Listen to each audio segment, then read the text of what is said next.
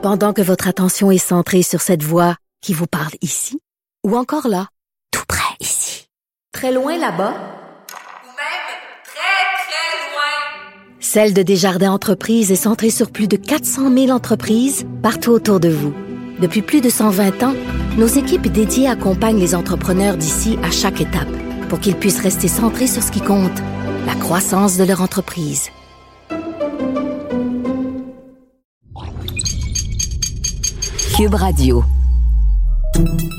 Salut, c'est Charles Tran avec l'équipe dans 5 minutes. On s'intéresse aux sciences, à l'histoire et à l'actualité. Aujourd'hui, on parle de New York, la grosse pomme, The Big Apple. Pourquoi ce nom? À travers le monde, plusieurs villes ont des surnoms. Généralement, ils sont assez faciles à décoder. Hein. Las Vegas est surnommé Sin City parce que c'est la ville du vice et du péché. On appelle euh, Chicago Wind City parce que ben, sa situation au bord du Grand Lac Michigan fait de Chicago une destination venteuse. Paris, ville lumière, première ville à installer un équipement d'éclairage public sous Louis XIV. Rome, la ville éternelle, faisait référence à sa grandeur et sa pérennité. Montréal, la ville au sang clocher, à cause de ses, oui, multiples églises. Mais le surnom de New York, de Big Apple, la grosse pomme, c'est moins évident. D'où ça vient? En plus, les origines ont longtemps été assez floues et diverses, mais maintenant on sait pourquoi on appelle New York The Big Apple. C'est prouvé. Voici Simone Fortin. L'origine du surnom a longtemps été mystérieuse. Pendant longtemps, on n'avait que des théories farfelues à se mettre sous la dent.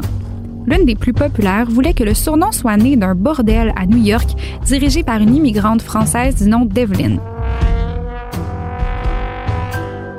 Selon l'histoire, Eve, de son surnom, faisait la promotion de son établissement en décrivant les femmes qui travaillaient pour elle comme des pommes irrésistibles, une référence à l'histoire biblique d'Adam et Ève, bien évidemment. Le bordel et les pommes d'Ève auraient gagné en popularité à un point où la ville aurait commencé à être appelée la grosse pomme. Cette histoire rocambolesque a depuis été prouvée comme étant fausse. La vérité, bien plus intéressante que la fiction, a été découverte par deux historiens à la fin des années 90, soit Barry Popick et Gerald Cohen de la Missouri University of Science and Technology. Selon Popick et Cohen, la première mention de la grosse pomme en lien avec la ville de New York daterait de 1909 dans le livre The Wayfarer in New York par Edward S. Martin. En comparant New York à d'autres villes américaines, l'auteur a écrit La plus grosse pomme reçoit toujours plus de sève, impliquant qu'une plus grosse ville ou une métropole plus peuplée reçoit toujours plus de ressources et de main-d'œuvre. Martin n'a donc pas donné le surnom, mais il semble être le premier à avoir comparé New York à une grosse pomme. C'est ensuite dans les années 20 que l'expression est à nouveau utilisée par le journaliste sportif John J. Fitzgerald qui couvrait les courses de chevaux pour le New York Morning Telegraph. Celle-ci était un événement prisé par la haute société et New York était reconnue comme étant la ville avec les plus beaux champs de course, mais aussi celle qui offrait les plus gros prix aux cheval et aux jockeys gagnants. Dans un article publié le 3 mai 1921, Fitzgerald a décrit ces prix comme étant la grosse pomme. Et à partir de ce moment-là, l'expression a commencé à être utilisée par plusieurs pour décrire la crème de la crème ou encore quelque chose de désirable.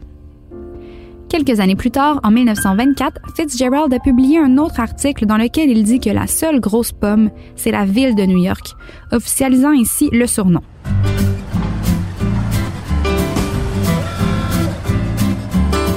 Fait, Fitzgerald a popularisé l'expression, mais il ne l'a pas inventée. Le journaliste a entendu New York décrite comme étant la grosse pomme pour la première fois par deux garçons d'écurie afro-américains qui travaillaient sur les champs de course de la Nouvelle-Orléans. Ceux-ci avaient expliqué à Fitzgerald qu'ils rêvaient de se rendre avec leurs chevaux jusqu'aux courses de la Big Apple, New York. Fitzgerald a raconté cette anecdote dans son article de 1924, Around the Big Apple. Ce que l'histoire ne dit pas, c'est qu'il a été découvert plus tard que c'est en fait dans un journal afro-américain, le Chicago Defender, que le surnom a été utilisé dans ce contexte pour la première fois. Le journaliste Ragtime Billy Tucker a surnommé New York la grosse pomme en septembre 1922, deux ans avant Fitzgerald. Dans les années 30 et 40, le surnom est devenu très populaire, surtout chez les musiciens de jazz de New York. Là où l'expression avait été utilisée par le passé pour décrire quelque chose d'important, durant ces décennies, le public la reconnaissait seulement comme étant un surnom pour New York. Puis graduellement, le surnom a disparu et à partir des années 50, l'expression était considérée comme désuète. En 1970, la réputation de New York avait pris un coup. La ville était considérée comme sale et dangereuse. Dans un effort pour redorer l'image et ramener les touristes, une compagnie de marketing a dépoussiéré le surnom La Grosse Pomme. L'idée était de rappeler aux gens une belle période de la ville où la culture était florissante. S'ensuivit une campagne de pub à l'échelle nationale où la belle grosse pomme rouge et juteuse était utilisée comme logo et cela a fonctionné. Aujourd'hui, ce surnom est reconnu par pratiquement tous. La pomme est encore largement utilisée pour évoquer la ville. C'est devenu un symbole fort, presque indélébile.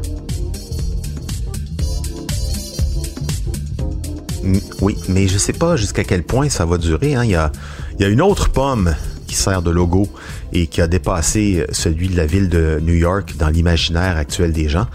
Ici aussi, beaucoup grâce à des campagnes de marketing, disons, euh, soutenues. Mais c'est vrai que, pour moi en tout cas, la pomme de New York, elle a quelque chose de plus rouge, de plus croquant, plus sucré qu'un téléphone. Merci Simone Fortin. C'était en cinq minutes.